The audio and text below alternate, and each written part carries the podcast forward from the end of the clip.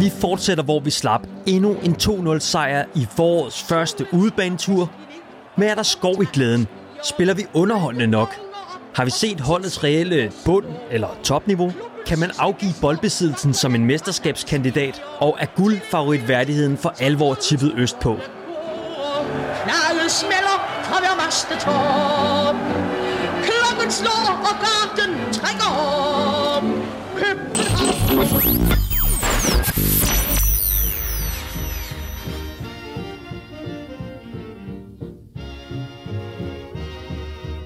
Velkommen til. Du har sat Absalons Radio Ørene, din podcast om alt, hvad der handler om FC København. Og i dag der har vi, David, fået besøg af Christian Hertz. Velkommen til, Christian.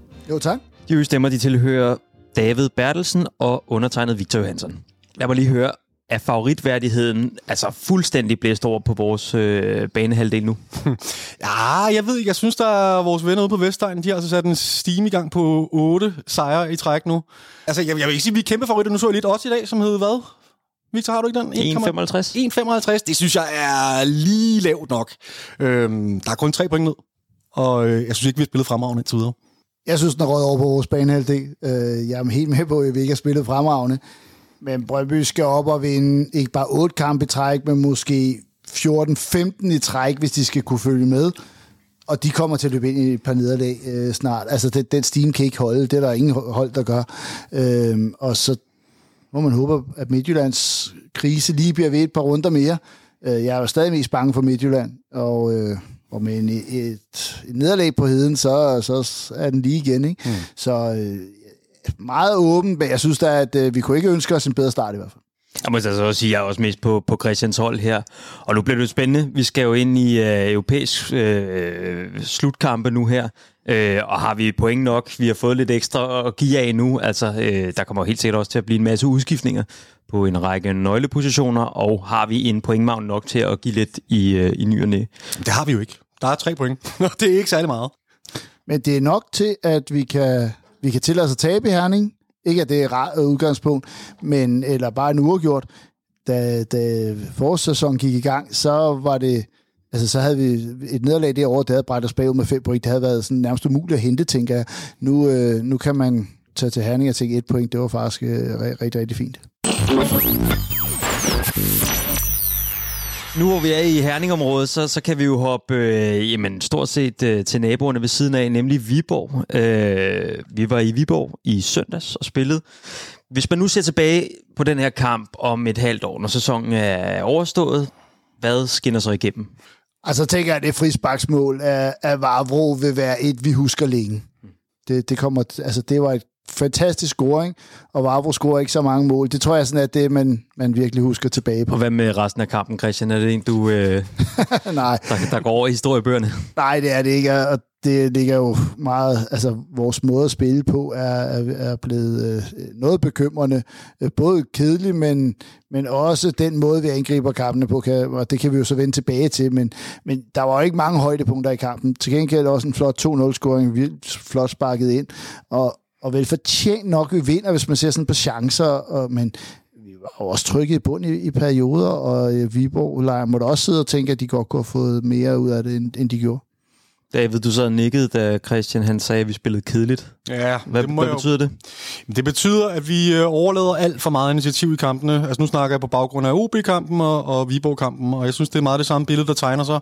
Det er lidt mere acceptabelt i Viborg, synes jeg, at vi overgiver initiativ på udebane, end, end derhen i, i parken mod OB. Og jeg vil sige, hvis vi havde øh, vi storsmadret OB øh, for en uge siden, så havde jeg ikke været så kritisk over, på baggrund af Viborg-kampen. Men når det nu er 180 minutter i træk, hvor øh, vi har enormt svært ved at tilspille os chancer, og vi i virkeligheden, altså ja, har overladt initiativet. Det er både OB og Viborg, der har siddet på kampene. Det, det er ret kedeligt at se på, og, og meget bekymrende. Ja, jeg synes, jeg hørte en statistik om, at sidst der var et hold, der havde øh, så meget boldbesiddelse inde i parken, jeg stod så efter OB-kampen, det var da Nikolaj Bøjlesen blev smidt ud mod øh, Nordsjælland, altså hvor vi var 10 mand. ikke? altså, så, øh, og jeg er fuldstændig enig, at, altså jeg synes, det bliver værre og værre i den her med at, at og spille meget mere kontrabaseret. Øh, ja, det er nogle gode ting at kunne i perioder af kampene. Nu er det bare blevet hele kampe, vi nærmest spiller på den måde. Mm. Det fungerer sikkert øh, okay i Europa, hvor at, at man tit kommer længere på den tilgang, men jeg synes, det er bekymrende på den lange bane, hvis det er, det den måde, vi skal spille på, at vi ligner dem, vi møder. Altså, det burde være OB, der spillede sådan ind i parken. Det burde være Viborg, der spillede sådan, når, når øh, Danmarks rigeste klub kommer på besøg. Vi har det bedste hold, kan man forestille sig, bare en München øh, stille op mod Freiburg og bare pakke sig på den måde. Det kunne man ikke. Altså, så jeg tænker, hvis mindre det er, fordi man kæmper lidt med at finde formen og relationerne, øh, så, øh, så kan jeg godt acceptere det. Hvis det her det er, er Torup, der mere og mere lægger sig op i at sige, at vi skal spille den her type fodbold, så synes jeg, det er fuldstændig uacceptabelt faktisk. Altså, jeg kan, det er klart, at vi skal blive Danmarksmester. Det er øh, meget, meget vigtigt, og, og indtil det er så sket, så er det fint, men, men hvis det er sådan den måde, man synes, at FC København skal spille på, så synes jeg faktisk, at, at det, det, er ikke, det er ikke den klub, jeg, jeg, det er ikke sådan, jeg ser København. Så lad mig lige lege djævelens advokat, fordi det giver jo tre point to gange i, i træk nu her. Altså, vi kender over Jes Torp, som var en pragmatiker. En, hvis der er noget, der, der lykkes, så, så holder han fast i det. Altså, hvorfor ikke holde fast i, når man ikke lukker nogen mål ind, når man så måske spiller lidt mere kedelig fodbold? Det er jo øjet, der ser. Øh, hvorfor så ikke holde fast i det? Jeg tror ikke, at den vil vare ved, den her statistik, hvis vi ikke bliver ved. Vi bliver ikke ved med at vinde på baggrund af det her spil. Det har været ret heldigt, og på, på baggrund af nogle rigtig gode præstationer af Gabara nede i målet, øhm, at, vi, at vi har fået 6 point og ikke har lukket nogen mål ind. Altså bagkæden fungerer jo i, i det store hele udmærket. Det er det offensive, hvor problemerne er, og vi bliver ikke ved med at score to mål i, i kampe, hvor vi ikke tilspiller os nogen chancer. Altså øhm, både mod OB og, øh, og mod øh, Viborg, der var det øh, frisparksmål, der satte os i gang. Øh, OB-kampen var nogen, et, et afrettet frisparksmål. Altså det, det, det er sådan lidt tilfældigheder, og som sagt, vi tilspiller os ikke rigtig nogen chancer i åbent spil, og det bliver man ikke øh, ved med at vinde kamp på. Så, så nej, den går ikke i, i længden. Christian, du sagde på et tidspunkt, at, at det ikke er sådan, man er vant til at se FC København. Altså FC København, de dikterer spillet osv. Er det i virkeligheden også en måde, på en eller anden måde, at, at tage modstanderen på sengen og stille sig langt tilbage og gøre det uventet? Øh, og så dermed kre- kreere noget, øh, noget, som man ikke har været vant til. Altså vi har jo ja. prøvet at diktere spillet ja. nu i to år, uden at det har givet den store... Jamen, i starten, der prøvede Torb også at snyde lidt med opstillingen. Ikke? Og, altså alle de der små tricks i bogen for at kunne overraske modstanderen. Og der må jeg bare sige, det, det er jo det, modstanderen skal gøre med os. Altså, det er ikke meningen, at vi skal prøve at snyde Viborg. Altså, det, det, det, på en eller anden måde så selvforståelsen i, i spil her. Og der er det bare ikke, at, at vi, skal, vi skal spille kontrabaseret fodbold, slet ikke på hjemmebane. Det, jeg er helt med på, at det kan ske en enkelt gang i Viborg, og jeg er også svær mand at gøre tilfreds, fordi efter to år, hvor målene er høvlet ind, og vi, øh, altså, der var to mål per kamp, det var lige meget, hvem vi mødte, så scorede de to mål. Ikke? Altså sidder jeg her, når vi så holder mod nålet to gange i træk, så er jeg også utilfreds. Ikke? Øh, så det er jo ikke nemt at sidde derhen, men, men jeg, havde mås- jeg synes, vi har så svært at holde i bolden, at nogle gange kan man også forsvare sig ved at have bolden i perioder. Det synes jeg faktisk ikke, at vi er i stand til. Og vi har mistet to gange øh, en, en sejr herinde mod AGF og mod Viborg, hvor vi heller ikke var i stand til at, at stå imod det pres, der kom til sidst. Det synes jeg faktisk heller ikke, vi var i Viborg. Vi var bare bedre til at forsvare. Altså, vi har fået nogle bedre forsvar og, og en målmand, der også tager tingene nu. Men vi kunne ikke stoppe det tryk, og det synes jeg er lidt bekymrende. Hvis man var i kontrol og vandt 2-0 på en defensiv udgangspunkt, ja, men jeg synes ikke, vi er i kontrol, og det er jo nok også det, du hentyder lidt til, øh, når, når du sådan ligesom siger, at det bliver ikke ved med at gå. Mm. Og det gør det ikke, når, fordi vi ser ikke ud som om, vi har kontrol over kampen. Mm. Så kunne diktere i virkeligheden en kamp over 90 minutter, som vi har været vant til at se FC København, så er det, så er det okay, at man spiller noget kontrafodbold, det er okay, at man stiller sig længere tilbage osv., så, videre, så længe det er på FC Københavns præmisser. Mm. Ja. Præcis, lige præcis. Og det, det, jeg synes, der er det altafgørende i denne snak, det er jo, om det er en bevidst øh, øh, strategisk overvejelse for, for to på Company, eller om det er noget, der sker i løbet af kampen. Altså, jeg synes, det ville være uværdigt, hvis det her det er vores øh, måde at spille fodbold på fremover. Men det tror jeg altså heller ikke, det er.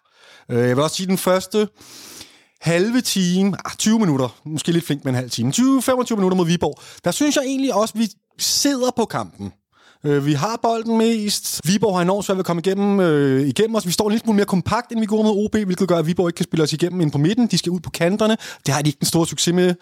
Øhm, så jeg synes egentlig, vi greb kampen bedre an og, og startede fint, men så er det bare som om, vi mister... Jeg ved ikke, om det er... Det passer meget med, da vi kommer foran med Vavros mål der, at, øh, vi så bare overgiver fuldstændig initiativet. Og den sidste time af kampen, der... Øh, der sidder Viborg på det hele, altså. Øh, men jeg synes faktisk, vi startede udmærket, og derfor mener jeg også, at jeg, jeg tror ikke, det er en, jeg tror ikke, det er planen, det her, at vi skal gå ud og overgive så meget initiativ. Jeg tror bare, det er noget, der sker på banen, fordi at, forhåbentlig fordi, at, øh, at der mangler lidt øh, relationer, lidt selvtillid, hvad ved jeg, altså nogle af de der små, små ting, øh, som, som kommer med, med spilletid.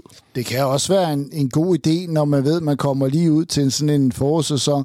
Det er ikke alle baner, der står snor lige. Det er ikke alting, der er i skabet, at man Altså, så må, vi, så må vi starte med at lukke af og se, hvad det giver, og så øh, ser man hen over foråret, så udvikler man spillet og, og trygheden, frem for at man gik ud og prøvede at spille højt øh, anlagt fodbold, og så tabte man 2 gange 2-0.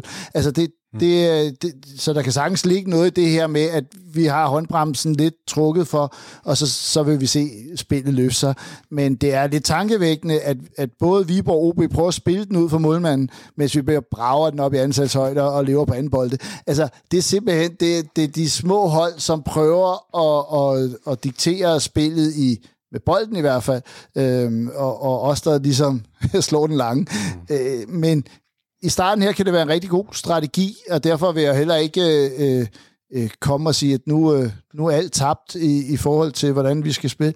Men, men der har været sådan lidt i forhold til, da Torp startede, så skulle det være meget offensivt og sådan Og lige så stille, synes jeg, vi har haft længere og længere perioder i kampene, hvor, hvor vi overlader spillet til modstanderen, og nu er det nærmest blevet sådan hele strategien i det. Øhm, hvis det er hvis det er frivilligt, så er jeg næsten mere tryg ved det, hvis det er ufrivilligt, for ellers så, så begynder det også at være lidt bekymrende. Ikke? Øh, dog, vil jeg, dog vil jeg sige, at det, jeg har svært ved at se, at, at Falk og Biel løbe en hel sæson uden at, at aflevere og have bolden. Ikke? Altså, så, øh, og man kan også se, at Rooney lider. Ikke? Altså, på et eller andet tidspunkt begynder vi at finde hullerne og, og, og relationerne, men, men øh, det er ikke meget, vi har bolden, og det er ikke meget, vi kan holde fast i den. Og det synes jeg, øh, det, det, det sad jeg sådan tilbage efter den her Viborg-kamp og tænkte, uha, hvad gør vi, når vi møder et hold som PSV, øh, som øh, at vi ikke får de pauser i kampene, vi får ikke de breaks øh, til at, at samle os lidt og få, øh, få det ro på. I hvor høj grad tror I, det her det handler om, om kontinuitet på banen? Altså at, at vi vi vælger den her anderledes måde at spille på, end vi er vant til? Jeg, jeg tror godt, det kan have en betydning i kvæg. Vi har forholdsvis øh, mange nye spillere op foran, plus vi har et par spillere, der lige kommer tilbage fra skade. Øhm, jeg, jeg, jeg tror godt, at det kan have noget at skulle have sagt. Jeg synes, at Hertz pointe med, at, at man lige spiller måske en lille smule med, med håndbremsen trukket her i starten, for at være på den sikre side, den, den tror jeg, der kan være rigtig meget sandhed i, faktisk. Og det giver mig, det giver mig en lille smule tryghed. Som sagt, jeg synes altså også, det er vigtigt at sige, at at så, jeg synes isoleret set, synes jeg ikke, at den her Viborg-kamp var så skidt. Altså, hvis det havde været for fire år siden, og vi havde øh, ført med otte point ned til, til nummer to, og vi havde gået ud og spillet sådan en kamp, så havde jeg bare tænkt, alt er fint, der er ingen, øh, ingen ko på isen her. Det er FC København, som vi plejer. Det er fordi det har set lidt halvt ud. Og så synes jeg, for lige at vende tilbage til det, du startede med at sige her, med at, at det er som om, man er gået længere og længere væk fra det der udgangspunkt, man havde fra starten under to år. Jeg synes især også, det er markant med, med vores presspil, som, altså, det er sjældnere og sjældnere, vi ser, at vi går op i det her ekstremt høje pres altså man så det måske en enkelt gang mod Viborg eller sådan noget. Det, det, det bliver, altså i starten var det ja, jo Vi skal så heller ikke længere tilbage end mod OB, hvor vi så gjorde det igen, ikke? Jo, men det var, men det var kun no, i nogle, i nogle, nogle situationer. Det er som om, man, man starter med at have det som udgangspunkt. Vi går op mega højt og presser, så fandt vi ud af, at vi, vi var alt for let at spille over. Og så blev det sådan noget med, at man tog sådan nogle stik, stikperioder i kampen, hvor man så gik op i et højt pres, men ellers stod langt tilbage. Og nu er det bare som om, man står bare langt tilbage som per definition. Og, vi, ja. vi gør det, når, der, når de prøver at spille bolden ud med målmanden. Altså, så både OB og vi så, så ligger vi højt pres, og Falk vinder faktisk flere bolde mm. på det. Men lige så snart de har fået etableret altså ro på deres bold, så trækker vi os helt tilbage. Ikke? Øh, og det, så, så det der med et højt pres, som vi også tog på et tidspunkt har sagt, at det skulle vi have, det er vi faktisk også gået bort fra i, i lange perioder. Det kan også noget at gøre med spillerne. Øh, dels så kræver det jo nogle angriber, der ligger det første pres, og hvis de er helt nye, øh, gør de det så helt forkert. Falk er også rigtig god til det, øh, hvor man øh, faktisk, selvom han, han jo ikke er en takler Guds nåde, men han er god til at lave de der løb. Så på en eller anden måde, så, øh, så kan det også være, at man tænker, at det behøves vi ikke lige nu, altså, øh, fordi vi også kommer foran på de her to øh, mål.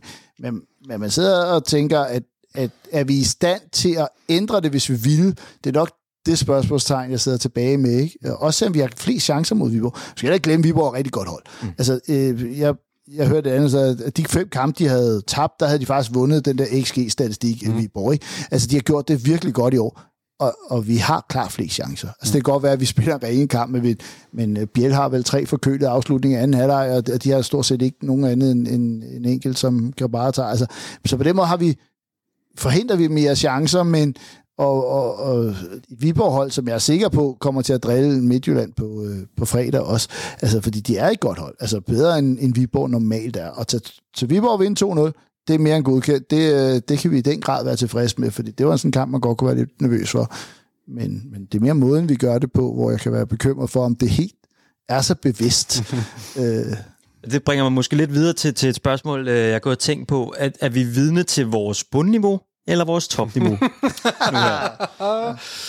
Hvis det er vores bundniveau, er det jo glimrende. Altså, så er det jo fint nok. Hvis det er, det er vores bundniveau. Det er jo sådan noget, der kræver mesterskabshold, yes, ikke? En defensiv sejr. Jeg, jeg, jeg hælder faktisk mest til bundniveau, og hvor jeg først synes, det var bekymrende lavt. Altså nogle gange, hvor jeg tænkte, her i Jemini, altså også fordi vi forærede jo væk to mål væk øh, i alle kampe, uden at øh, modstanderen behøver at anstrenge sig.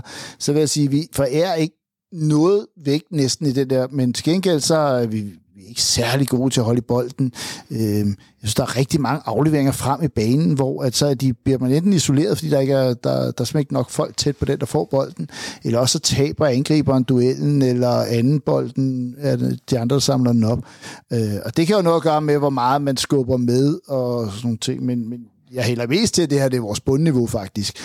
Det, det er jo ikke sagt, at vi så ikke kan andet end... Altså, det laveste er at vinde 2-0, sådan er det jo ikke. Øh, så, så må man ikke se det. Men, men i begge kampe har, har det set ud som om, at vi ikke rigtig ramte vores flow.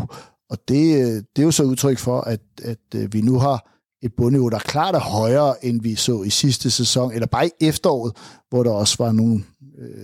Der var også et par sløje præstationer imellem. Og, og, og hvis det er bundet, vi ser her, så er der altså grund til at tage, tage ja-hatten på. Der, der, der er en masse positive ting, vi også kan hive frem, synes jeg. I har, du var lige inde på det, Hertz. Viborg er altså ikke et dårligt hold. Det er det hold, der skaber flest chancer. Vi holder dem stort set fra chancer. Og de gange, hvor, der, hvor de så kommer til noget, der, der, der står Krabar derinde, som virkelig virker, som om han har fundet, øh, fundet formen frem øh, på et rigtig godt tidspunkt.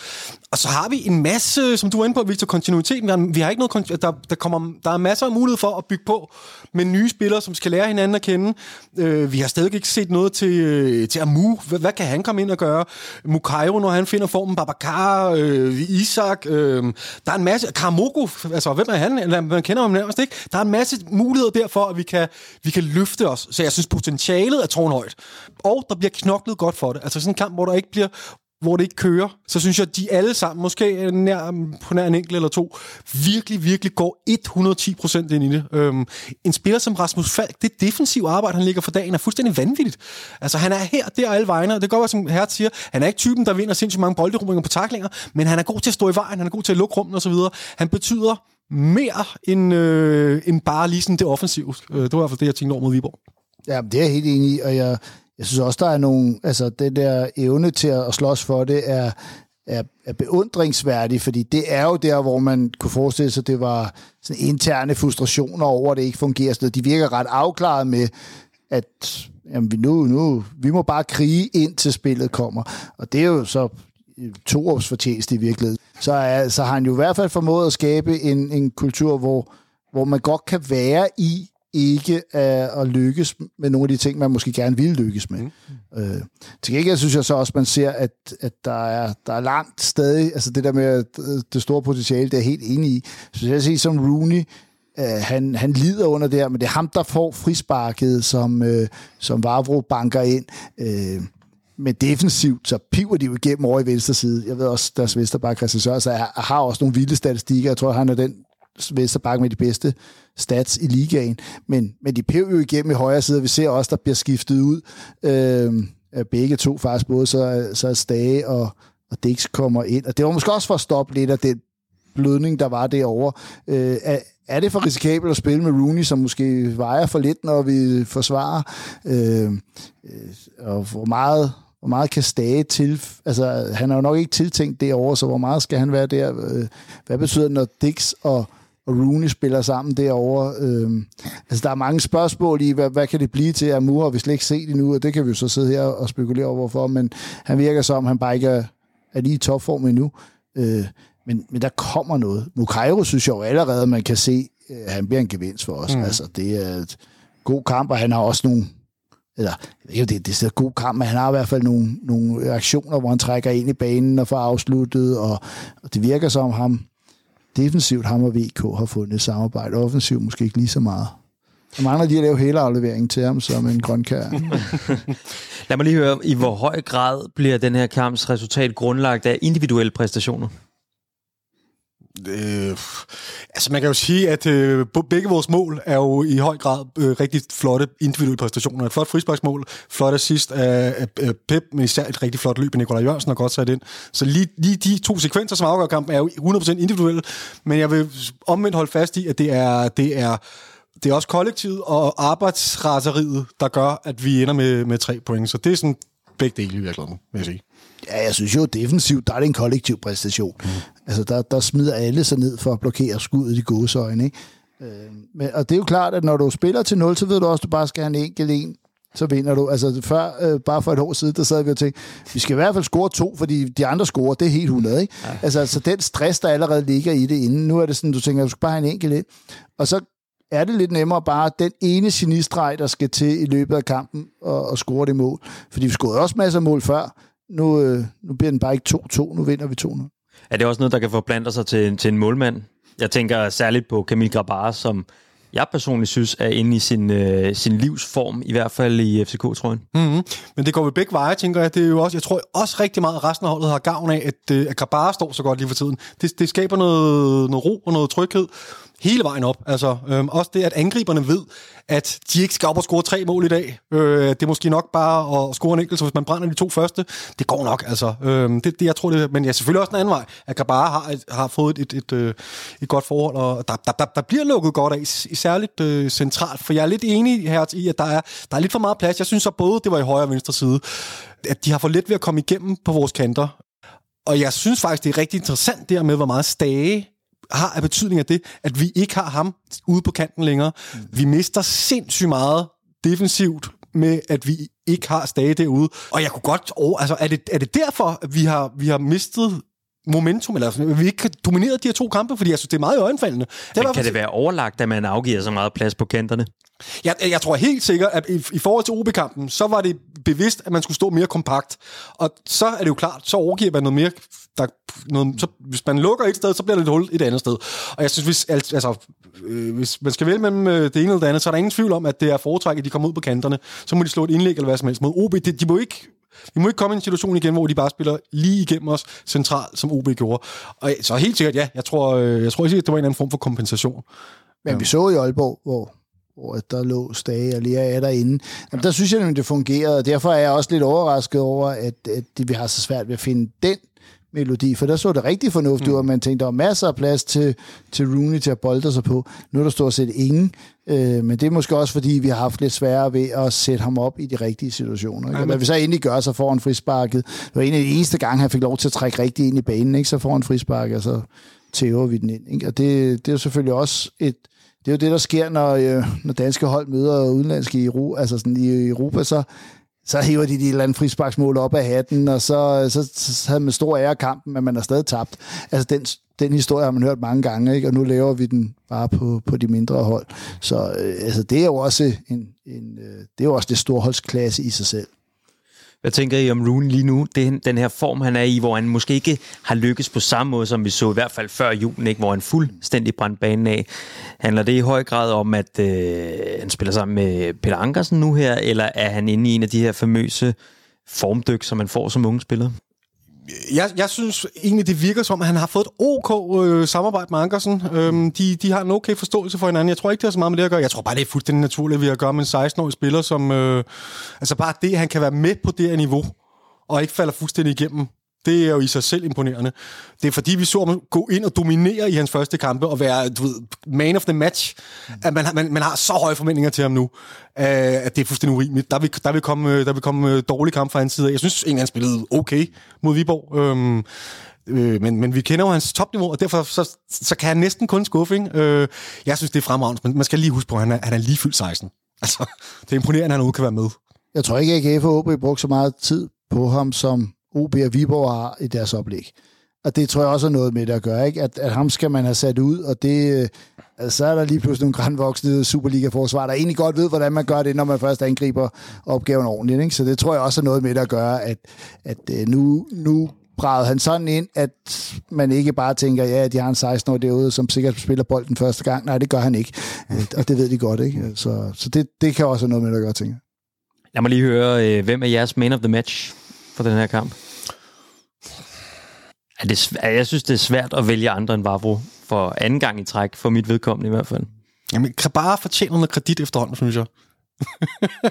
ja, Vavro spillede en fin kamp. Altså, han laver også et fuldstændig vanvittigt raid igen, hvor han så ikke godt nok ikke får bolden, men øh, det så fuldstændig vanvittigt ud. Scorer på et frispark. Ja. Ja. Altså lige lurer, at der er hul i muren, og så sætter den øh, ind. Jeg, sidder, jeg synes, at både ham og Bøjlesen spiller faktisk en rigtig, rigtig flot kamp, fordi de vinder alle de vigtige dueller, de skal ind i den boks. Ikke? Øh, og så kan man sige, at Bøjlesen scorer ikke et flot frisparksmål, og så, så, er, det, så er det nemmere at pege på Vavro i den forstand. Ja, og det kan ikke være Grabar, fordi nu når jeg tænker lidt efter, har de en afslutning på mål i virkeligheden, ikke? Det, det kan man jo ikke blive man of the match på. Jeg synes bare, at det ser, det ser godt ud med Grabar. Vavro, den, øh, den køber jeg. Og hvordan kan man så komme ind? Altså, efter ikke at rigtig have spillet fodbold i, øh, i to år, og så bare ligne den spiller, man solgte i, i sin tid. Jamen næsten en spiller, der er lagt på, synes jeg. Jeg synes, man er blevet mere sådan pasningsstærk spiller. Virker det lidt hurtigt at bedømme ham. Men jeg synes, det er som om, han har fået bygget en lille smule på. Og lidt mere rolig med bolden måske også. Altså, øh, jeg, jeg aner det ikke. Jeg fatter det ikke. Altså, Lidt mere det, frisk måske også i det offensive. Ja, ja, det, i den grad. I den grad. Men en større selvtillid virker nærmest som, og det kan man jo undre sig over, når han nærmest har haft to år med nederlag. Ikke? Altså, øh, men, men han virker som om, at han i den grad øh, har noget, han gerne vil bevise. Og så har han jo også været fedt. Han kommer ikke for to år, tre års skader. Han kommer for... Øh, så kan det godt være, at han ikke har spillet så mange gange, men han har fandme trænet med dygtige spillere og været på hele tiden. Øh, og så kan man se springet mellem Superligaen og Serie A eller La Liga, den er altså det er rimelig stort, ikke? Øh, men jeg, jeg tror, at alle vil være overrasket over, at han kan, han kan lægge det niveau, fordi øh, er det 12 minutter, han har spillet i de sidste øh, ja. halve år eller sådan noget. Mm. Det er nærmest ingenting. Ja. Så det er utroligt, at han... øh, Det kræver også noget kampform. Det er ikke bare fysisk form, det er også kampform, ikke? Øh, og det, det er imponerende. Altså, og så, øh, så er han jo en fantastisk karakter, øh, som, som holdet måske også har haft brug for. Masser af dygtige, og, men der, der er måske også brug for en spagsmager øh, lidt mere, end der har været, og Nikolaj Jørgensen er også lidt en, øh, en joke. Altså, altså, det gør ikke noget, der kommer lidt mere liv i omklædningsrummet, og det, så, så det skal nok bygge op med de to. Hvor meget tror jeg, han fylder i et omklædningsrum? Han fylder meget. Det er slet ikke i tvivl om. så øh, man kan også se, at øh, altså apropos Nikolaj Jørgensen, at de to har en eller anden jubelscene, da Nikolaj Jørgensen scorer, hvor jeg også bare tænker sådan, det er meget hurtigt, at, at de to finder sammen og har et eller andet kørende. Og det, det tror jeg er et, et tegn på, at de begge to er mega ekstroverte og fylder rigtig meget i omklædningsrum. Begge to, altså. og har en historik, hvor de føler sig elsket fra start af i klubben. Ikke? Altså, de, det, det er sværere at være Mukairo og komme ind og sige, hey, øh, ingen ved, hvem jeg er. Øh, men, men det gør de. De kender, det kan godt være, de kender mange af spillerne på banen, men de kender øh, tieren, de kender fansene, altså hele den tryghed ved, ved alle omgivelserne, og man kender byen og sådan noget. Men vi taler stadig om en centerback, der kommer ind i hans to første kampe og bliver afgørende altså for, for det offensive output mm. begge gange. Ja, men det er helt skørt. Og altså i min verden i hvert fald klart man of the match i to kampe i træk. Det er, jeg, ved, jeg ved ikke, hvad der er foregået, men det er vildt fedt. Spørgsmålet er jo bare, der er jo sådan en lille dobbelthed omkring det her, fordi jo bedre han spiller, jo sværere får vi se ved at købe ham til sommer, ikke? For det er vist nok noget med en meget høj frikløbsklausul, som vi nok aldrig kommer til at betale det beløb. Ikke? Lige præcis. Øh, men, men Lazio kan med god ret sige, at han har jo spillet for rygende, altså selvfølgelig skal I betale de der mange millioner euro. Det er jo det. Og, og det er jo noget møg, for vi kan jo ikke lade være med at købe ham fri, som bliver ved med at spille sådan der. Men vi kan heller ikke gå ud og lægge 50 millioner, så, så det er sådan lidt... Det, det, det er lidt ærgerligt. Har angrebshierarkiet øh, åbnet sig mere op efter den her kamp? Den er pivåben jo. Altså, den er, den er åben. Den, Mellem. Øh, Nikolaj Jørgensen og øh, Babacar. Altså, Hvor ligger øh, Karamoko henne i, den, øh, i det regnstykke? Jamen, det er et godt spørgsmål. Vi har jo ikke set ham på banen, efter det er blevet alvor, kan man sige. Så jeg tror, han, øh, ja, der, der, er der, der er der et stykke vej for ham. Altså, Ja, Jeg tror, at Babacar og Nikolaj, de vil skiftes lidt til at starte inden. Mm. Øh, også sådan rent hierarkisk, så, så øh, tror jeg, det er svært, at de begge to starter på bænken i nogle kampe. Eller, men derfor kan det godt være, at, øh, at det ikke at det ikke, er, at det ikke bliver skiftet ind, eventuelt det Karamoko. Altså, hvis man er foran med et par stykker mod Randers, så kan det godt være, at man holder Nikolaj Jørgensen klar til, til PSV-kampen, eller omvendt, ikke? Ja. Øhm, fordi der er- øh, jeg tror, det bliver sådan lidt 50-50, hvem af dem, der starter ind i øjeblikket. For det er også ret tydeligt at se, at det er svært at være den, der spiller den første time. Altså, det er nemmere at komme ind i den sidste halve time, hvor der bliver mere plads, når vi er foran og sådan noget. Så, så har de begge to været med til at lave det der 2-0-mål, som ligesom øh, kan afgøre det. Så det, det kan også godt være, at det, de kommer til at skiftes lidt til at tage den slåskamp, så den anden kan, kan nyde det, så det ikke er Babacar, der hver gang skal slås en time, og så bliver Nikolaj topscorer i gåseøjne. Ikke? Ja. Øh, den, øh, den kan også være lidt svær. Også fordi nu forventer Nikolaj sikkert at starte ind, og han har scoret. Ikke? Og så kan vi se mod Randers, så løber han en time uden, han får særlig meget ud af det, og så scorer Babacar til, til 2-0 mod Randers, og så, ja, så kører det igen. Ikke? Han så ikke tilfreds ud, Babacar, da han blev skiftet ud. Øh, måske nare tværtimod. Øh. Ja, og spørgsmålet er, hvad det handler om. Altså, var han sur over at blive skiftet ud, eller var han bare skuffet over sin egen præstation?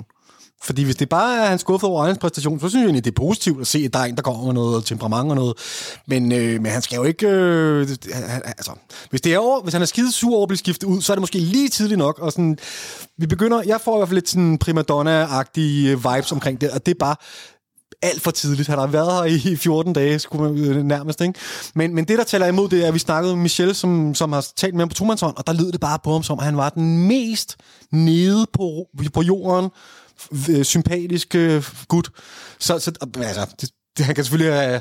Michelle har jo ikke øh, været på 14 dages ferie med ham. Det, de har siddet og snakket sammen i en halv time eller en time eller sådan noget. Men ud fra det, så synes jeg bare, det virker en lille smule mærkeligt. Jeg ved det ikke. Hvad tænkte du, Christian, da du så det der? Ej, jeg, jeg blev lidt bekymret for, at det var, fordi han blev skiftet ud. Jeg så også Næstrup lige, tror jeg, det var ham, mm. der var oppe og lige øh, på tv i hvert fald, kunne man se, han var lige oppe og, og snakke med ham. Ikke? Jeg tror, han var frustreret over at blive skiftet ud, og at der tror jeg, man skal snakke om, hvordan, hvordan reagerer man på det. Man må godt være frustreret over det, øh, og, og uden at man behøver at kaste med tingene og se meget, meget sur ud. Ikke? Fordi at adrenalinen kører, og altså, så, sådan er fodboldspillere. Men nu var han heller ikke nede og klappe til fan, med fans. Så, altså, man skal også passe på, at man ikke øh, sætter sig selv over holdet. Ikke? Og mm. når det er anden kamp, det er godt nok lidt tidligt. Han har været et halvt år, stadig følt, at han ikke rigtig fik chancen. Så kan man begynde at diskutere det, men øh, altså... Det der med fans, det, det, det så jeg personligt ikke, men, øh, men, men lige for at komme, øh, komme, det der, øh, komme ind på det der lidt, så kan jeg jo godt lide, og jeg synes lidt, vi har savnet at få noget af det der, ikke? Mm. Noget andet end de der jyske drenge, som er så høflige og pæne. Altså nogen, der, der kommer med nogle lidt øh, brede albuer, nogen, der, der gerne vil score, nogen, der bliver sure over at blive udskiftet. Det er måske også lidt af det samme, som Vavro har, ja. uden at være... Men altså, der er noget fandme i voldsked, som, øh, som vores hold virkelig har skrevet på, synes jeg. Ja, men den, og den køber jeg 100%. Jeg er fuldstændig enig. Og det får man jo heller ikke fra de unge spillere, vel? Nej, nej, selvfølgelig gør det, det ikke det. Det, det kan man ikke forvente. Ikke. Det kan man de tør ikke at træde nogen over tæerne. Det er ikke deres arbejde.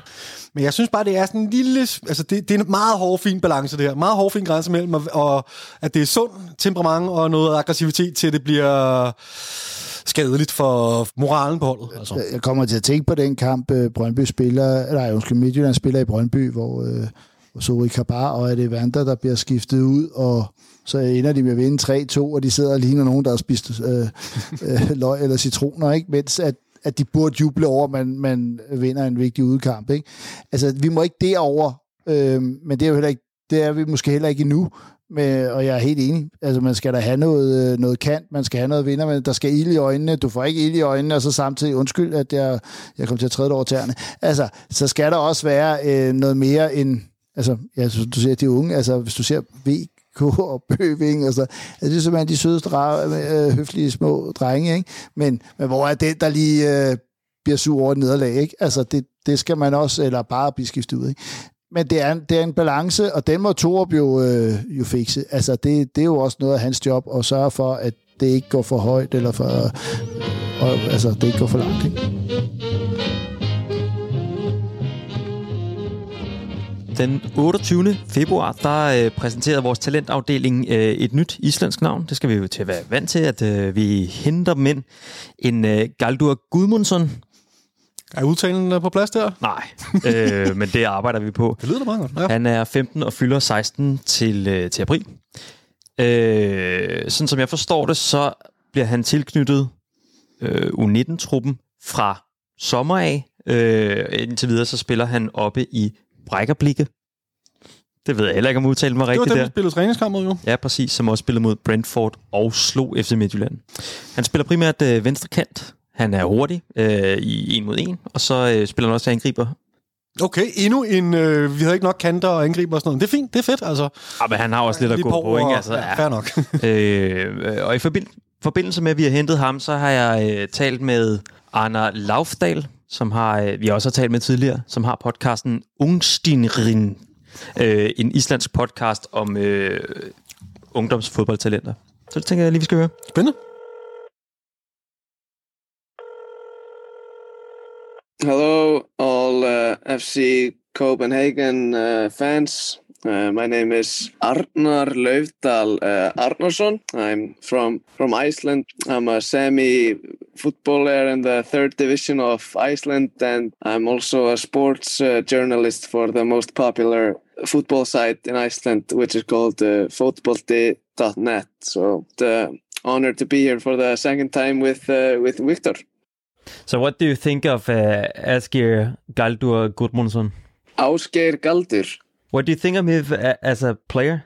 I, I actually uh, I actually just met him when I was uh, going to practice uh, maybe an hour ago and we were talking. Uh, but yeah uh, from the from the little I personally have uh, seen of him he just he just has that uh, wow factor especially when he's playing uh, some guys around his age.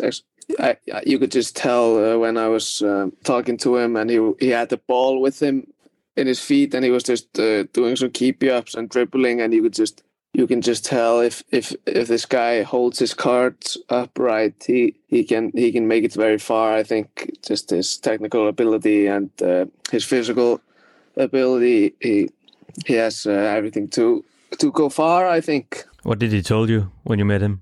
Was he happy? yeah, yeah, he was. Uh, I was. I was just uh, kind of asking, asking who were the who were the best guys, who were the best guys he he, he was training at uh, while he was training with the under seventeen and under 19s. I was just uh, asking who were the best, and he told me Rooney Bardacci and who was it? Uh, He, he mentioned uh, Rooney at least. He, he told he told me he was uh, like a freaky, freakishly good uh, player for his age. But yeah, he he, he sounded happy. Uh, Do you know what the whole thing about uh, like him going to uh, to train with FC Midtjylland was about?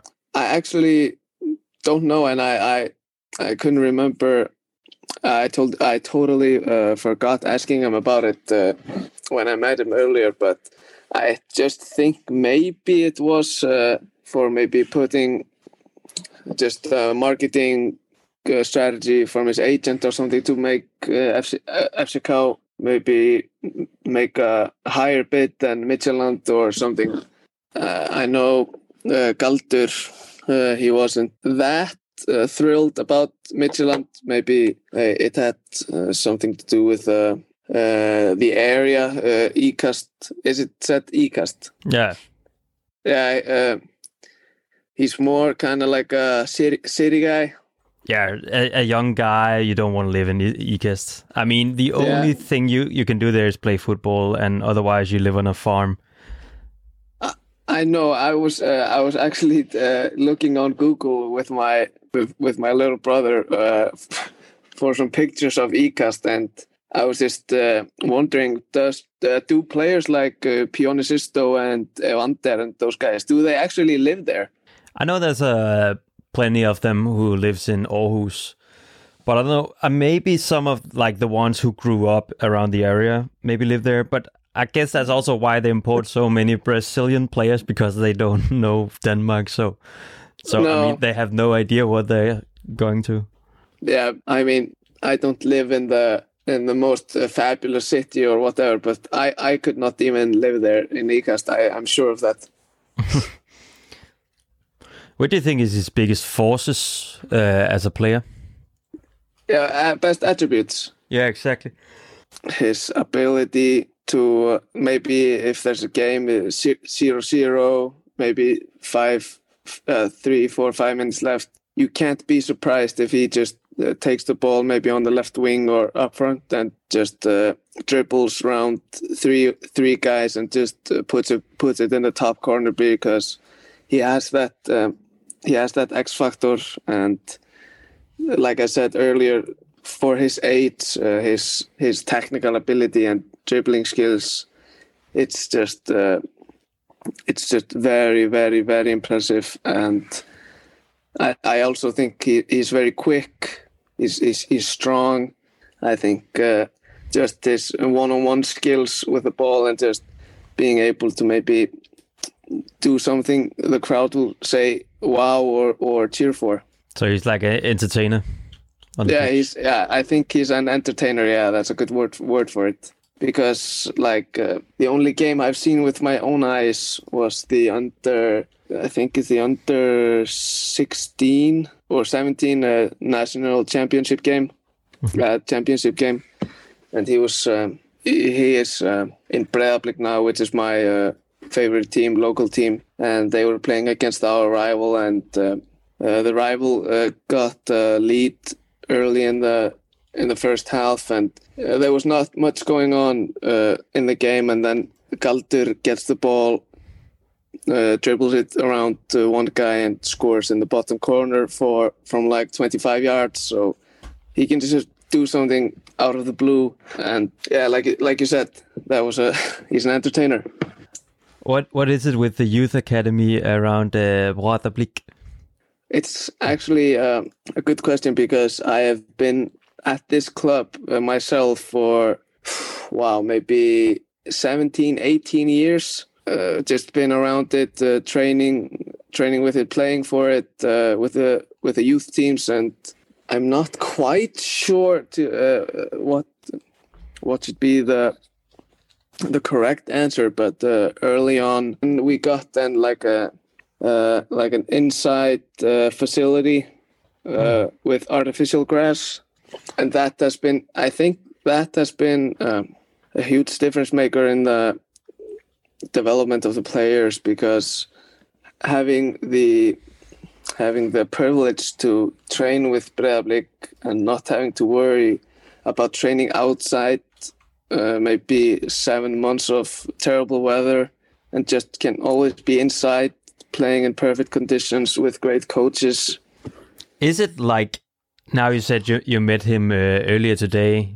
Is it uh, like such a small town that you you meet these guys like regularly when you go to like not the kiosks, but you know what I mean? Like when you walk around the city, you you meet them and people know each other. Yeah, yeah. As, as you said, uh, I, don't want to call myself uh, lucky for uh, for by any means, but as I said, I've been in Breiðablik myself for 17 years, and I know every people who are down there at the facility, and and the team I I play with, uh, we are the reserves team for Breiðablik, so we train at the same place. Oh, okay. As I said uh, with you before the interview, I was just going for a practice, and they were practicing before me, so. Mm. The the first team, so I just talked to him after after practice. hmm hmm And uh, in Iceland, it's it's funny if if you met, uh, let's say, uh, or maybe maybe not you, just some random Copenhagen person, if they met uh, Christian Eriksen uh, just walking walking uh, walking around, uh, they would would would they would they freak out uh, and just wanted to take a picture or something? Yeah, probably. Yeah, like it's funny. I often have this conversation with my brother or my friends. I mean, if uh, Gilvi Sigurdsson, who's like our most uh, famous, our best player, Mhm. if he was in the street walking, I, I would, I, I think I wouldn't even care. I would just uh, walk by and just, uh, oh, nice, uh, that's Gilvi. Like, Mhm. it. So, I mean, it's a small con- it's a small country, three hundred thousand people. Everybody knows, kinda everybody, and especially in the in the town community. So, so yeah, uh, as I said, I was just I was just lucky. Uh, training training at the same place as the Breiðablik first team. If I go back to Ice Ice Gear, what is his biggest uh, weakness? What does he need to build on uh, in FC Copenhagen to become like a senior player and a more com- complete player? if if I had to do if I had had to uh, say one thing, I think it his it is his uh, mental mental. I'm I'm not I'm not gonna call it a mental toughness, but he- he has to uh, have the top things in his brain. He has to has it. I don't know. I just know the Icelandic meaning, but his brain and his mind has to be fully focused on making it to the senior team. He he is uh, quite. Uh, I mean, he is only 50, 15. He's just a child, but uh, I don't know uh, how the Iceland, uh, the English. Uh, Does he need to keep focus, or like keep focus f- just- through a match? yeah, no, it's not. Uh, it's kind of uh, off the field uh, situation. He, ha- he has to be smart and focus on just getting to the senior team. No, not thinking uh, this will come by itself. He has to work hard, and yeah, I think uh, if the if the coaches do well with him and talk to him and tell him not uh, just to just to be uh, what do I say? Just not not to be drinking in two years or smoking or whatever. Just focusing on training, working extra, uh, having having good people around him. I think uh, that's important. Is important also because yeah, as I said, I I think with his footballing ability, he has everything. It's just the the off the field and uh, wanting to become a senior player. If if that is uh, all right in his mind, I think you should have no prob- uh, no worries. I I, I don't know, I know that- for a fact he like the Icelandic player we got in the club already are really focused. They are almost always Yeah. the one who leaves the the uh, training pitch at last, and they're good practicing like after Mm-hmm. training, and so so I guess being around those kind of like role models will definitely Mm-hmm. affect like uh, how he go to to football. But imagine being like 15 years old or at that time 16 years old and be in a big city like Copenhagen uh, on your own. Then I you know. Might gonna like stick to to uh, people from from your uh, from your own country in in the town. I think he is very lucky to have so many Icelandic players around him. I think that will uh, make a huge difference for him, especially especially players like uh, player like Isak. I think he is a he's a very professional guy. If Isak can uh, get to him early and just uh, get uh, keep him out of trouble, I think uh, I think as I said earlier, uh, Galdur will uh, you you you will have to have uh, no worries about him making the senior team. I think. Anna, who do you think will be the biggest the biggest transfer for FC Copenhagen with all the Icelandic players we got now, Wow! including Galdur? Uh, wow! Uh, And I know it's a really tough question because I mean some of them haven't made it to the uh, senior team yet. I guess as as of uh, as of today, on the twenty eighth of February, two thousand and twenty two, I'm gonna say uh, Haukon Haraldsson because I mean he he has he has done the most with the senior team uh, Mm. this this far. Uh, he has started a few games and scored a goal, scored some goals and assisted some goals, and I think he's doing fantastic. Uh, I, I I have a question uh, about Orri.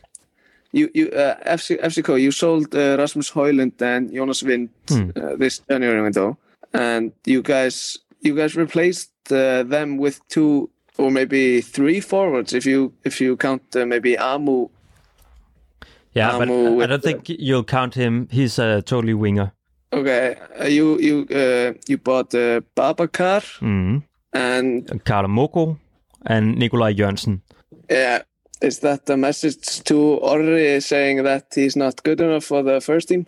I think it's a really tough question because I was also pretty uh, surprised by how we bought so many strikers for only like one position. To be honest, I think, for instance, Babacar was meant to replace Jonas Vind.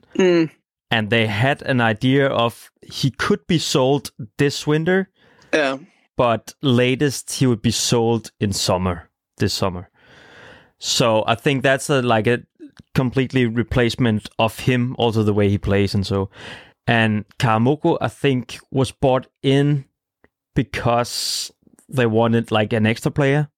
And then at the end of the transfer window, suddenly there was an opportunity to get Nikolaj Jørgensen. Yeah. Like at the last, I think it was the last day, he quit his contract with uh, his Turkish team, and suddenly you you have this old FC Copenhagen player you can get Yeah. for free, and he gets a really short uh, length uh, contract, so he can like prove himself.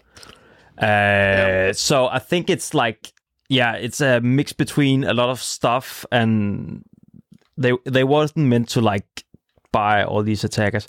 But on the other side, I think Ori got something some of the others don't. I mean, first of all, he's young. And Yeah. for instance, on, on the goalkeeper um, position, we got two goalkeepers, which is got the kind of similar uh, level, but they prioritize uh, Camille Grabar in front Yeah. of uh, Kalle Jonsson. And I think that's because they want to sell him. So they Yeah. gotta keep on like keep on producing and selling talents, and and of course Ori is a, a huge talent, and uh, he needs to play. Yeah. And then there's also the, the the thing with all those three attackers we bought now is that they're they're pretty uh, have had some pretty uh, disgusting injuries during this uh, career. Oh, okay. I really hope there's gonna be space enough for Ori. I also think we're gonna play some matches with like instead of our four two three one, we're gonna play like four four two, which also creates suddenly creates a space for a, a more like direct attacker, like a more niner. Yeah, I think uh, if if Orre plays because you you guys have so many outstanding uh, players with on a like a Superliga level who are maybe you can argue above the Superliga level. If Orre can be just in the box with those guys around him, I think I think he would uh, score uh, a lot of goals. Hmm. Maybe next summer or something. Mm. Yeah, but I- I, I, I mean, I I wouldn't be like uh, s- uh, satisfied if I was in Ori's position because I mean, this was the time we just sold Rasmus Højlund. I mean, there, I know there was a race between those two, and I think that was also why we sold Rasmus Højlund because I mean, we had like a, a even more promising player coming from behind. Uh, but the thing is, which I really think they could use, is like the uh, connection between Rooney and Ori. They guys know each other really well, and Yeah. I mean, right now we are really lacking like uh, people who know each other on the team, and that's if you watch FC Copenhagen games, it's it's really easy to see that that's like a huge problem for us. So Yeah. I mean, where you can get like some who know knows each other, knows how to play, have been in the club for a couple of times. I, I think they should uh, give him the uh, the opportunity.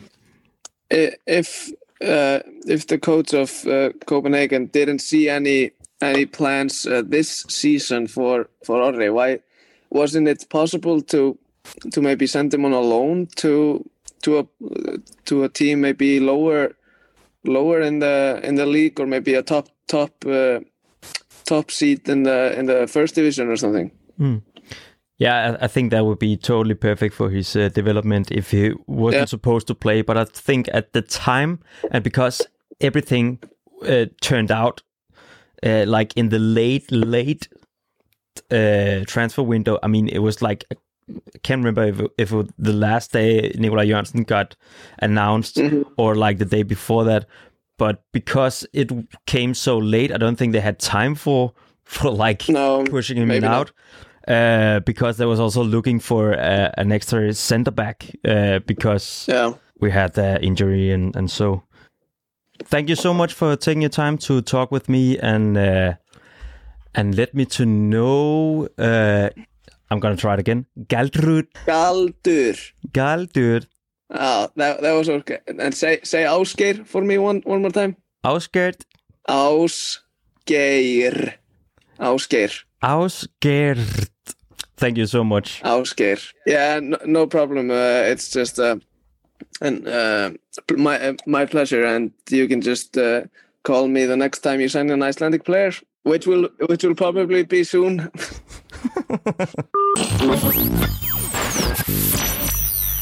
Vi har trukket PSV Eindhoven i 8. delsfinalen i Conference League. Hvad er holdningen rundt om bordet til det? Øh, Det er, det er en ubehagelig lodtrækning. Altså, jeg synes, de er et virkelig, virkelig godt hold. Jeg var meget imponeret, da jeg sad og så dem lamme til Ajax øh, på Amsterdam Arena i Superkoppen. Øh, der sad jeg og så noget af, og jeg tænkte, det, altså, Ajax var et godt hold, det vidste jeg godt, men det der så helt uhyggeligt ud. Og så også, de var klart bedre end Midtjylland, øh, i, ikke mindst i den første kamp. Øh, men som jeg også har skrevet på Twitter, så er der sket noget andet øh, siden. Altså, de har jo også tabt 5-0 til Ajax sidenhen, ikke?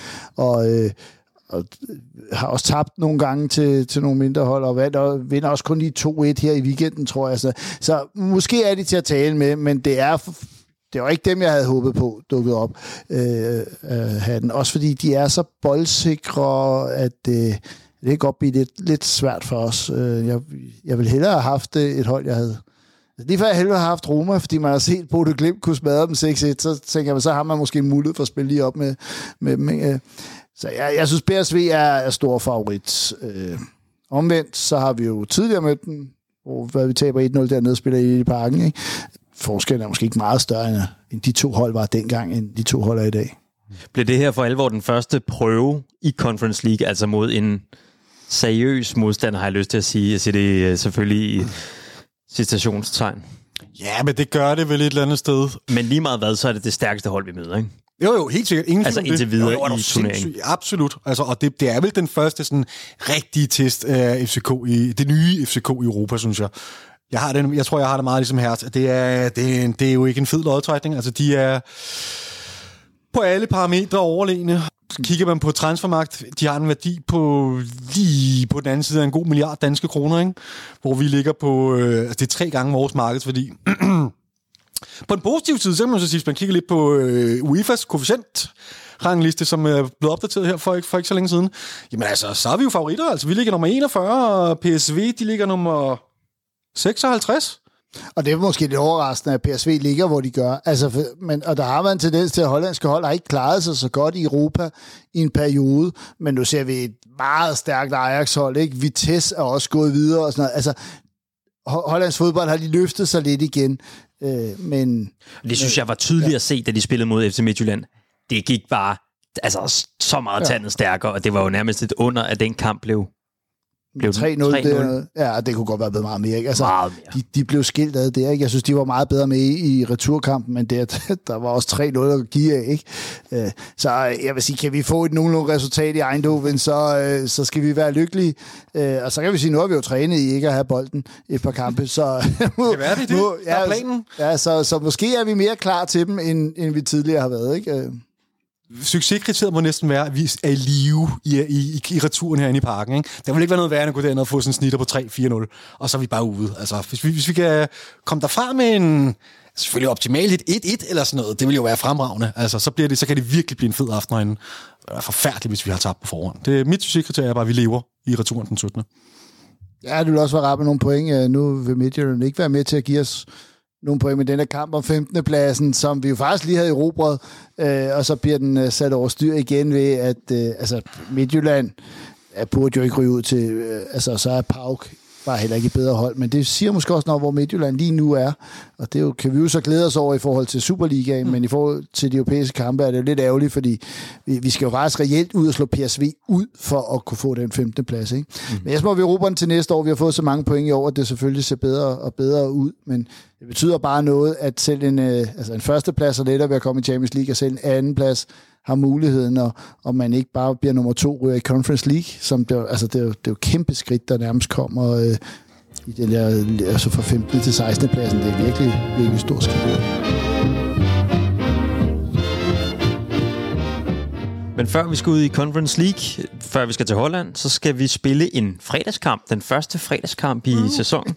Jeg håber, det ikke bliver den sidste, for jeg kan meget godt lide de her fredagskampe. Oh, så, øh, yes. så kan man sove længere om lørdagen, hvis man ikke har børn. Øh, vi spiller nemlig fredag kl. 20 mod Randers herhjemme.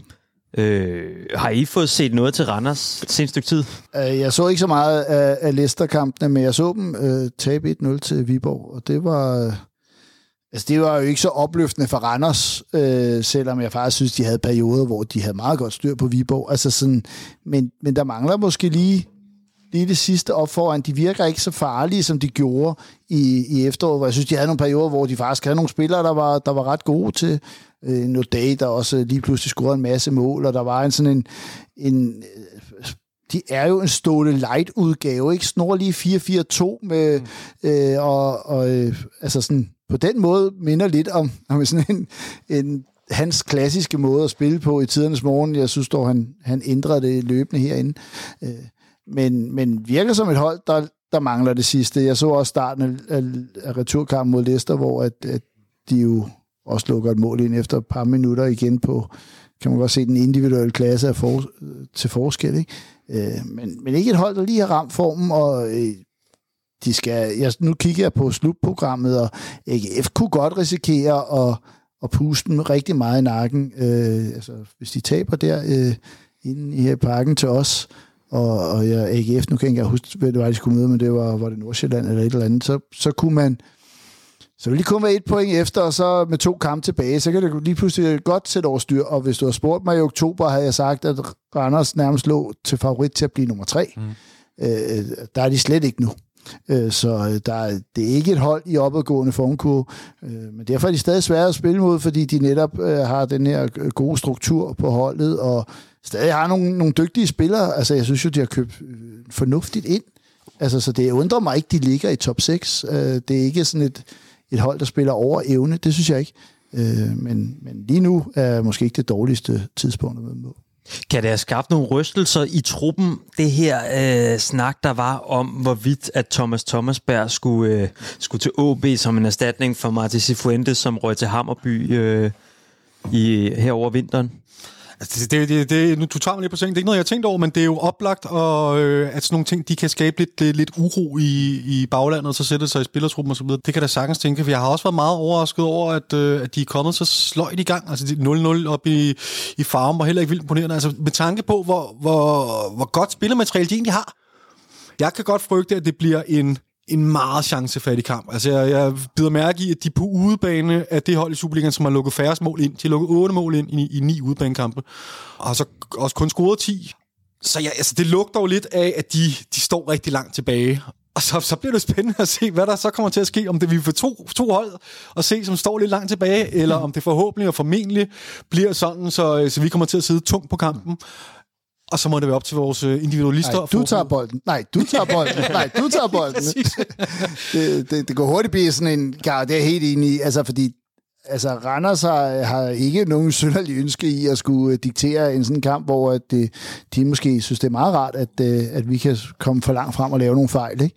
Øh, og, og så synes jeg, at det, jeg har, hvis jeg nu skal nævne en profil, som I ikke har nævnt, som jeg faktisk bliver mere og mere imponeret, så er det ham der Lasse Berg Jonsen, som jeg, jeg stadig ikke rigtig forstår, hvordan han kunne løbe rundt i den norske anden, eller næstbedste række, øh, og så træde direkte ind i Superligaen og begå sig, men nu synes jeg efterhånden, han er nærmest er blevet sådan et, et omdrejningspunkt for dem, altså og, og skaber plads til, at Vito kan komme længere og længere frem og, og få de her afslutninger, som Altså, så, så jeg, Spiller ham, den her sekser, ikke? Ja, og han bliver mere og mere tydelig i den rolle, og mere og mere dominerende. Altså, jeg, jeg, vil, jeg vil faktisk sige, vi er næsten deroppe af, hvor at han begynder at blive interessant for større klubber end Randers, måske endda også os, i om, om er det sådan, sådan en type spiller, hvor fordi jeg synes, han har taget nogle gigantiske øh, skridt hen ad vejen.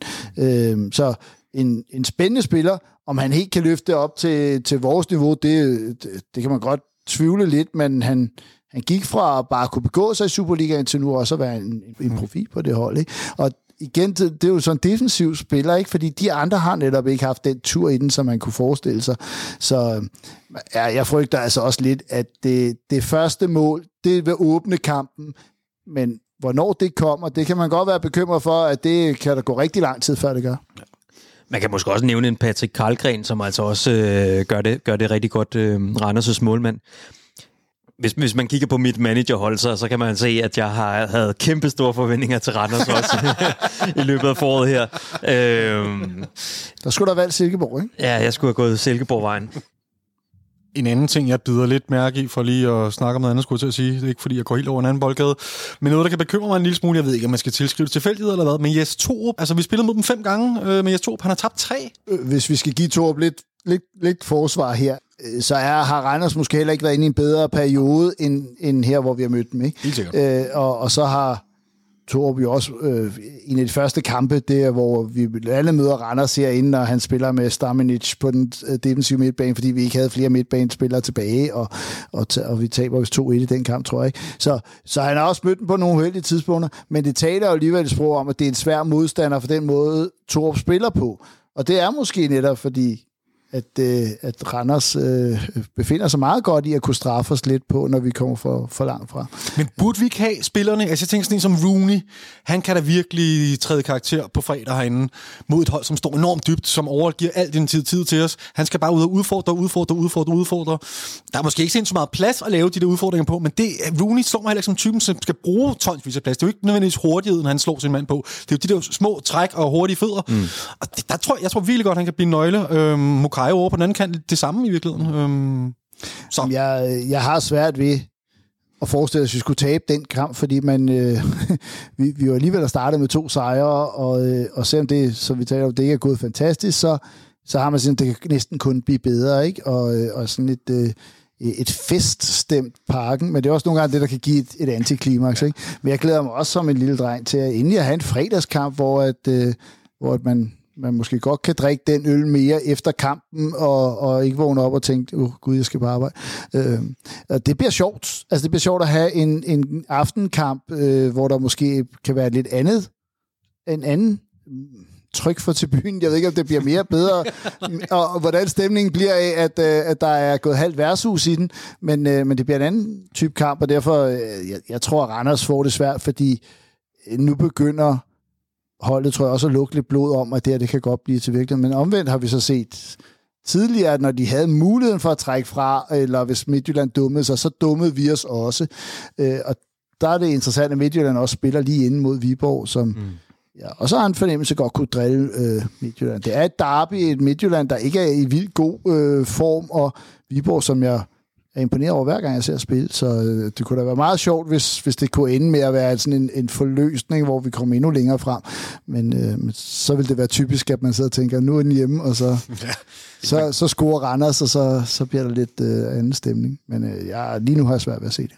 Hvis man kigger på oddset nu her, så, øh, så er de faktisk helt identiske, øh, den kamp øh, FC Midtjylland mod Viborg, som øh, FC København mod Randers. De giver øh, en øh, sejr, giver odds 1,70, altså til FC Midtjylland eller FCK. Øh, et uafgjort giver 3,85, og øh, en sejr til, til udeholdet giver 5. Hmm, okay, fuldstændig pengene igen. ens øh, odds. Fuldstændig Nå, det er meget sjovt. Der er en anden lille, øh, jeg ved ikke, hvor sjovt det er, men der er en anden interessant lille kamp i kampen med hensyn til det der Midtjylland-FCK, fordi vi skal jo møde Midtjylland i næste runde. Og der er en masse spillere, som er i, i karantæne, far. Øhm, vi har Lukas Lerager, Bøjlesen og Pep Biel, som får karantæne, uanset hvor, hvor, hvor, hvor, hvor mange strafpoint. Og så har vi en, øh, er det Jens og Stage, hvis, det er, hvis han får 6 point. Omvendt så har Midtjylland altså også nogle stykker. Det er ikke bare sådan hvem som helst. De har øh, Rafael Unidika, de har Erik Svirchenko og Master Tykosen, som også er i karantæne for bare ved en, en hvilken som helst form for ostemad.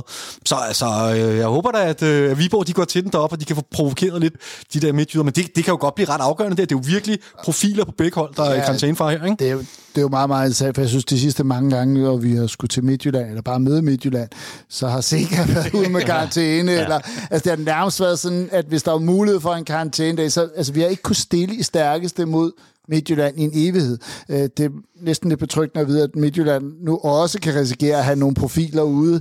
Øh, Det vil være... øh, Nu, nu ved jeg faktisk ikke helt, hvilken tilstand jeg tænker jo er i, fordi han jo faktisk mod OB til allersidst så ud som, han blev lidt småskadet.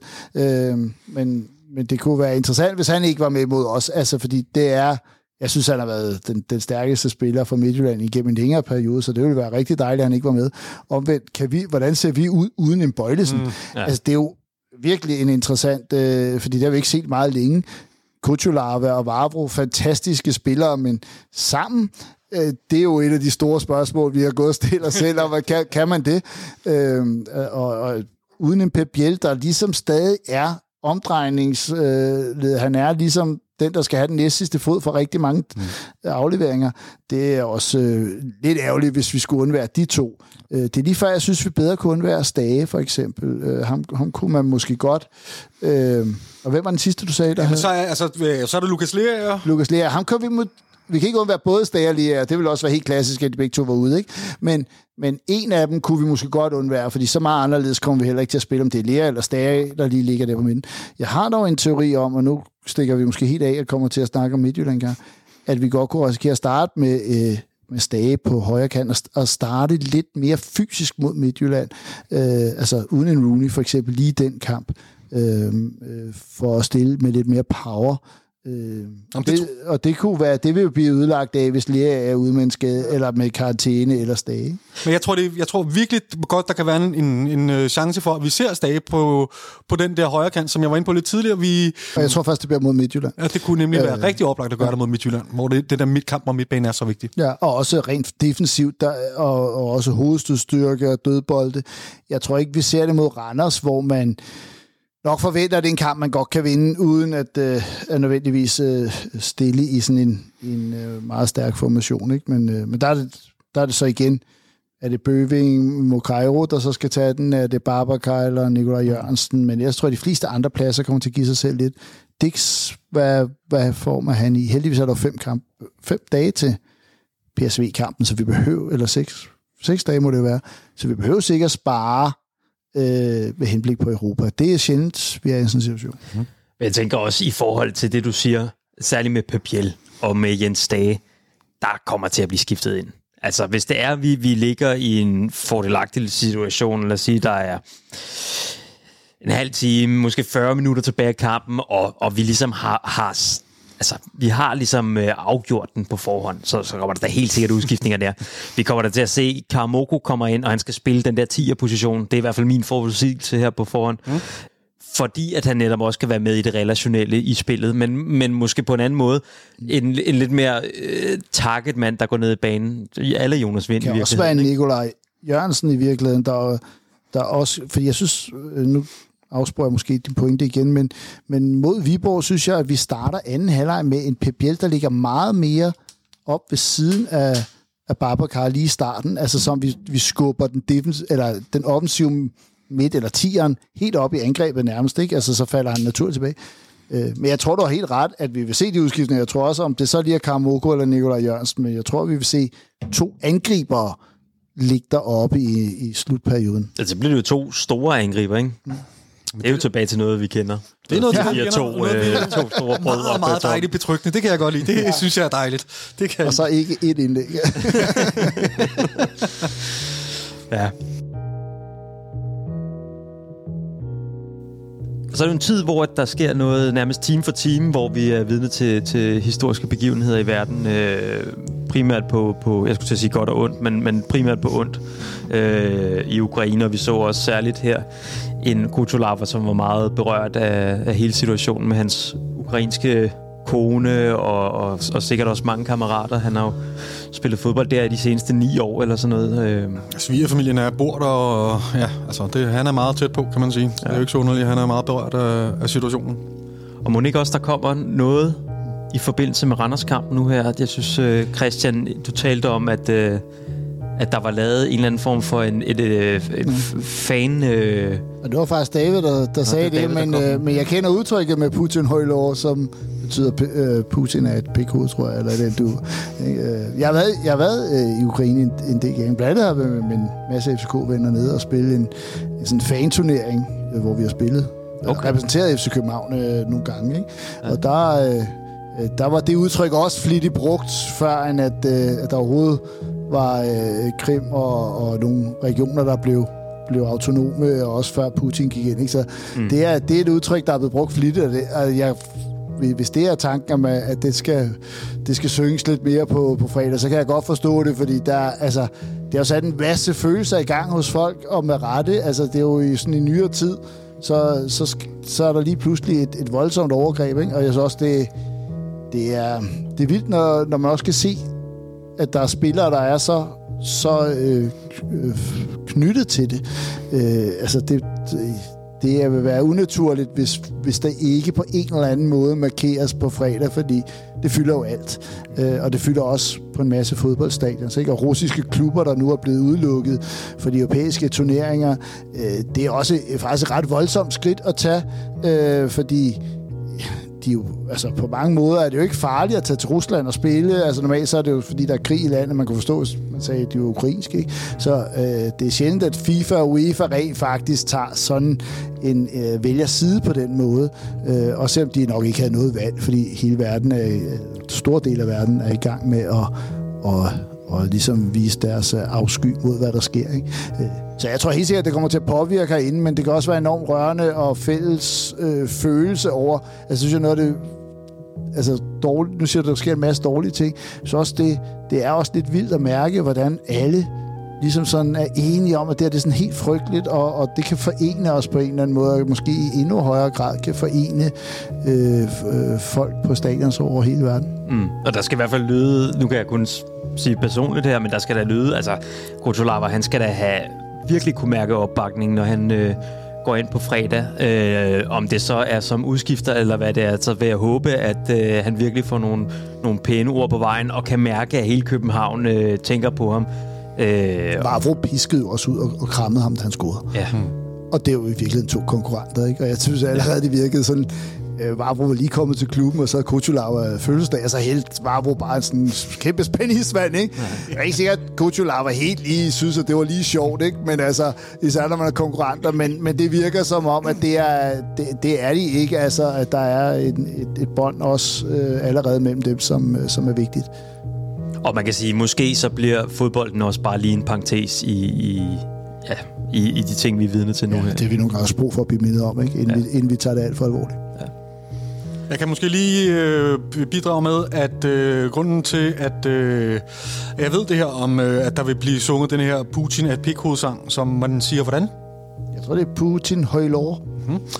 Øh, det er en, der er en gut, der har skrevet ind på sidelinjen, at, øh, at øh, Ja, der kommer lidt kontekst. Det er en sang, som åbenbart er blevet sunget øh, i, til alle ukrainske kampe siden 2014, selv mellem altså, de der store derbis mellem Shakhtar og Dynamo Kiev, der står begge holdene og synger de her ting. Øh, og han skriver så, at den vil blive startet fra en hel del af os, uanset hvad på fredag. Øh, men det ville være fedt, hvis folk var klar og kender tekstrytme, øh, samt forstår, at det absolut ikke er en pro-Putin-sang. Øh, og så er der et lille link til, at man går ind og tjekker ud. Det kan vi lige lægge ud, så man kan, man kan lytte til den og, og kende teksten, hvis man har lyst til at, at scrolle med på, at uh, Putin han er, han er pikhoved. det, er, ja, og det er vi jo enige om. det er vi enige om. Skal det ikke være ordene? Tusind tak, fordi du lyttede med, og så lyttes vi ved igen på næste onsdag.